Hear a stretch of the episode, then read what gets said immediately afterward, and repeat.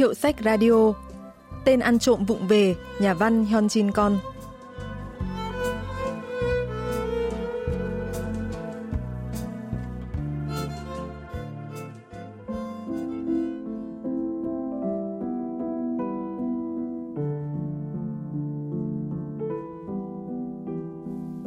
Sau khi chuyện nhà ra ngoài Trăng Y Môn, Chương Nghĩa Môn, chúng tôi gặp khó khăn khi tìm người giúp việc nhà bao ăn ở. Mỗi nào nhờ người quen giới thiệu thì giỏi lắm chỉ làm được hai tháng, nếu không thì ba ngày đã cuốn gói ra đi. Lý do thật giống nhau, tiếng tu hú và nước chảy nghe buồn thảm quá.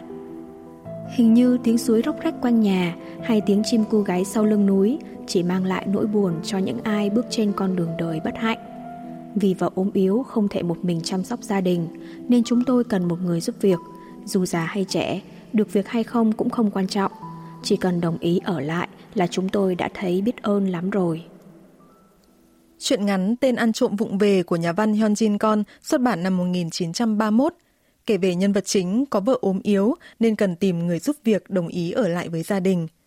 Nhưng nhà anh ở ngoại ô nên rất khó tìm được người đáp ứng điều kiện này.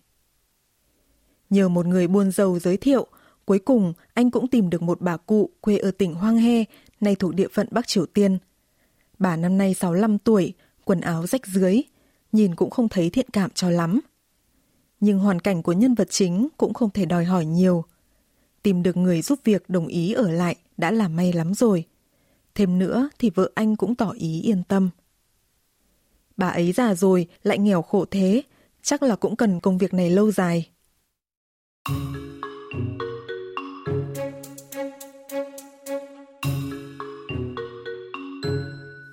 Bà cụ kể nhà bà bị cướp hết ruộng đất nên không còn kế sinh nhai. Vợ chồng con trai bà phải bỏ quê, dắt díu đứa cháu trai mười ba tuổi đi bộ lên Seoul làm ăn.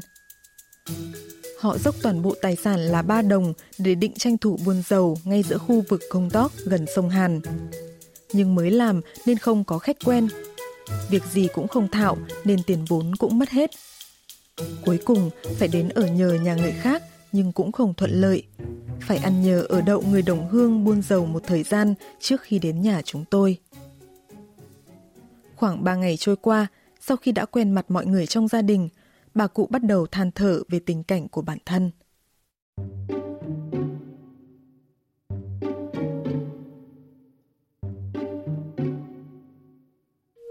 Cô chủ, cậu chủ ơi, có cách nào giúp cháu trai tôi không? Tôi gọi nó đến đây nhé. Mới mười ba tuổi thôi, nhưng nó làm gì cũng được ấy. Căn phòng đối diện đang còn trống cô nhỉ? Hay là cho vợ chồng con trai tôi ở nhờ? Xin hãy cho chúng nó được ở ngôi nhà tốt như thế này với ạ. Có thể cho tôi nhận lương trước mười đồng không? Tôi phải trả tiền người đồng hương mượn hồi mới lên Seoul ấy. Xin hãy giúp tôi. Bà cụ hình như là muốn giải quyết mọi khó khăn vướng mắc của mình khi đến giúp việc ở ngôi nhà này.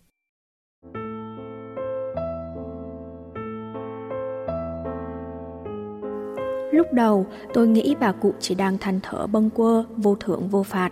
Nhưng dần dần tôi nhận ra rằng những lời kể lể của bà là thực tâm.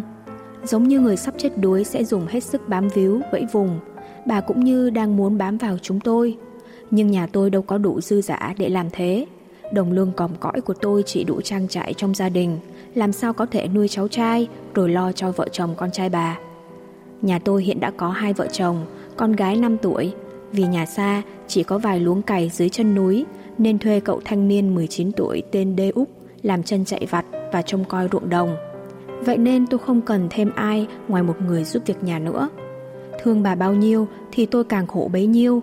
Lòng tôi như tối sầm lại khi phải chứng kiến một ví dụ sống của đường đời gập ghềnh, khổ sở. Thương cảm cho tình cảnh của bà cụ giúp việc, nhưng nhân vật chính không thể giúp bà. Nhà phê bình văn học Choan Soyoung phân tích. 작품이 쓰인 천구백삼십일 년은 세계 대공황의 여파가 일제에도 미쳤던 시기입니다. Truyện ngắn này được viết vào năm một nghìn chín trăm ba mươi mốt, cuộc đại khủng hoảng kinh tế trên toàn thế giới cũng đã ảnh hưởng tới Joseon dưới ách thống trị của thực dân Nhật. Đó là lý do tại sao những năm một nghìn chín trăm ba mươi là thời kỳ mà đế quốc Nhật Bản gây chiến để chuyển hướng bất mãn sang bên ngoài.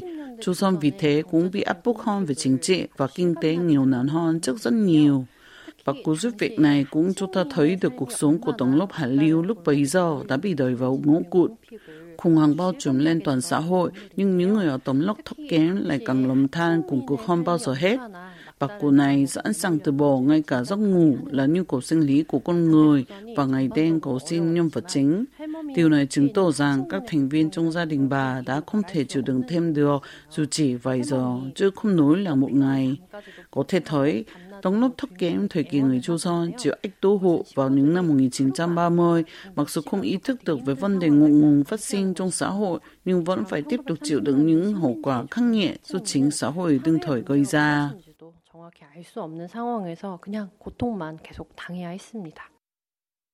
Ban ngày bận làm việc, chủ nhà lại đi vắng nên bà cụ chuyển sang than thở vào ban đêm. Bà nói liên tục từ bữa tối khiến nhân vật chính nghe đến ù tai nhức óc. Ngay đến cả lúc ngủ, bà cụ cũng không tha. Vì không thể đốt lửa sưởi cả gian nhà, nên vợ chồng tôi ngủ phòng trong, bà ở phòng ngoài, cách nhau một chiếc cửa kéo dán giấy. Những tiếng thở dài và lời kể lệ của bà như thác nước đổ, văng vẳng qua vách ngăn bằng giấy.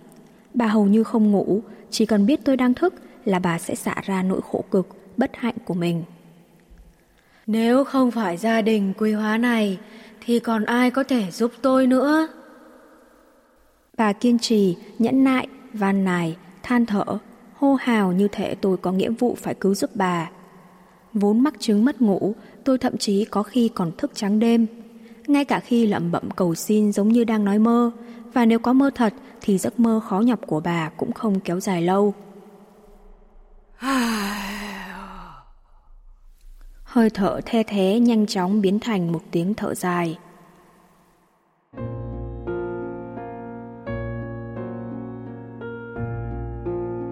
Đúng thật vậy, đó là một tiếng thở dài rất sâu. Nó phát thành tiếng hù hù như những con sóng lớn oằn mình dưới biển sâu. Tiếng thở dài này là chứng minh hùng hồn cho nỗi buồn, nỗi thống khổ và nỗi đau, hơn cả ngàn hay vạn lời nói của bà cụ.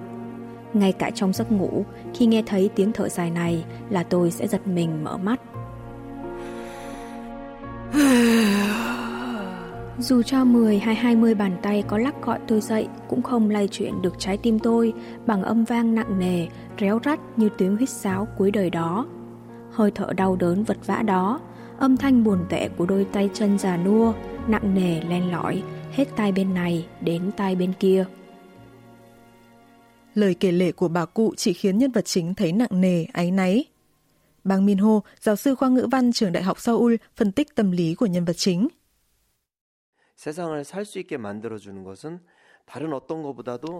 Chính sự cảm thông và lòng trắc ẩn hơn bất cứ điều gì khác đã duy trì sự sống trên trái đất này. Nhân vật chính cũng nhìn bà cụ giúp việc với tấm lòng thương cảm, xót xa vô cùng. Bà muốn đón cháu ruột của mình về sống cùng. Bà thương cho vợ chồng con trai khổ cực ở quê. Tuy nhiên, lòng trắc ẩn có thể là thứ gây tổn hại đến sự ổn định trong cuộc sống của mỗi người. Nên nhân vật chính dù thương nhưng cũng không thể giúp bà cụ. Truyện ngắn đã miêu tả rất sinh động về tình huống và kiểm soát và cân bằng giữa hiện thực và lòng trắc ẩn đó.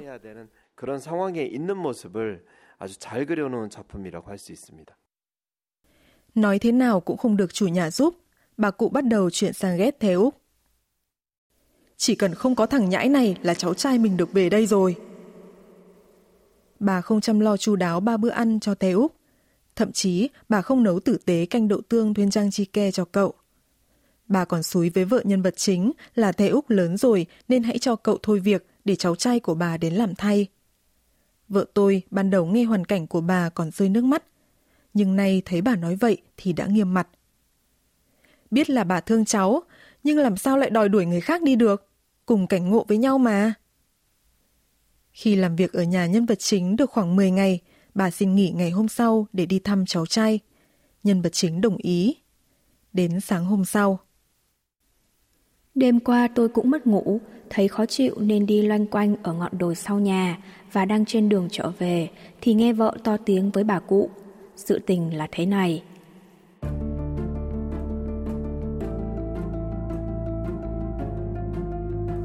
Sau khi bà cụ thức dậy đi ra ngoài, vợ tôi ra theo sau và thấy những hạt gạo vương vãi trên sàn nhà. Ban đầu tưởng do lúc lấy gạo bị vãi ra, nhưng nhìn kỹ thì gạo chạy thành một đường từ sàn xuống sân, từ sân ra tận giếng. Thấy lạ quá, vợ đuổi theo bà lão và thấy gạo chạy xuống theo mỗi bước chân bà. Cuối cùng tìm thấy bà giấu gạo trong người. Bà nhét đầy gạo vào chiếc tay nải nhặt được và quấn dưới ngực, nhưng tay nải bị thủng nên bà đi bước nào là gạo rơi bước đấy. Hành vi lấy trộm vụng về của bà cụ đã bị phát hiện. Đến tối về, tôi hỏi bà cụ đâu thì vợ kể bà đã trả lại số gạo lấy trộm, cúi đầu xin lỗi và nói sẽ đi đến chỗ cháu trai. Vợ không thể để cho người có tính tắt mắt ở nhà nên đã thanh toán tiền công và cho bà nghỉ việc. Vợ vừa kể chuyện xong thì Thế Úc ở nhà vệ sinh đi ra, vừa cười vừa nói: Bà ấy để lại trong nhà vệ sinh cái này ạ. Chắc bị dọa là lôi lên đồn cảnh sát nên bà ấy sợ. Còn lấy cả đồng xu đồ chơi của trẻ con đây ạ. Đế Úc cười ngao ngán và đặt lên bàn ba đồng xu.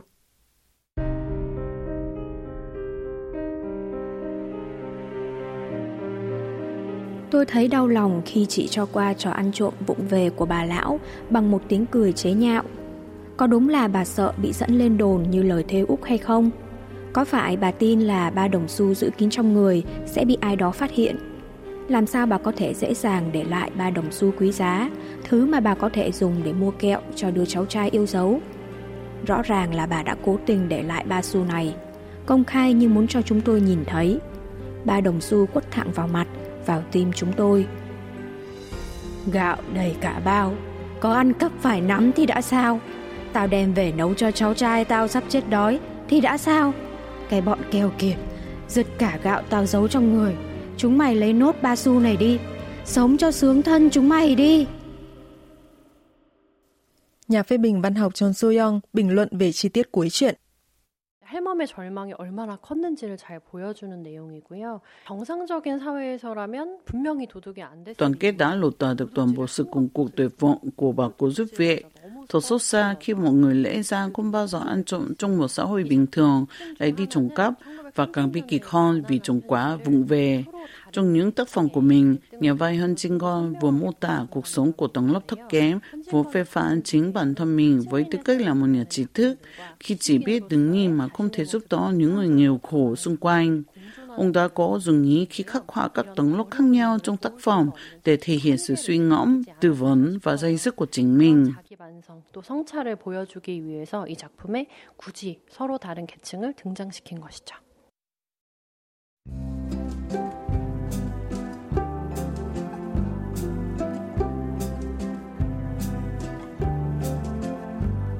Các bạn vừa tìm hiểu truyện ngắn Ăn trộm vụng về của nhà văn Hyun Jin Gun.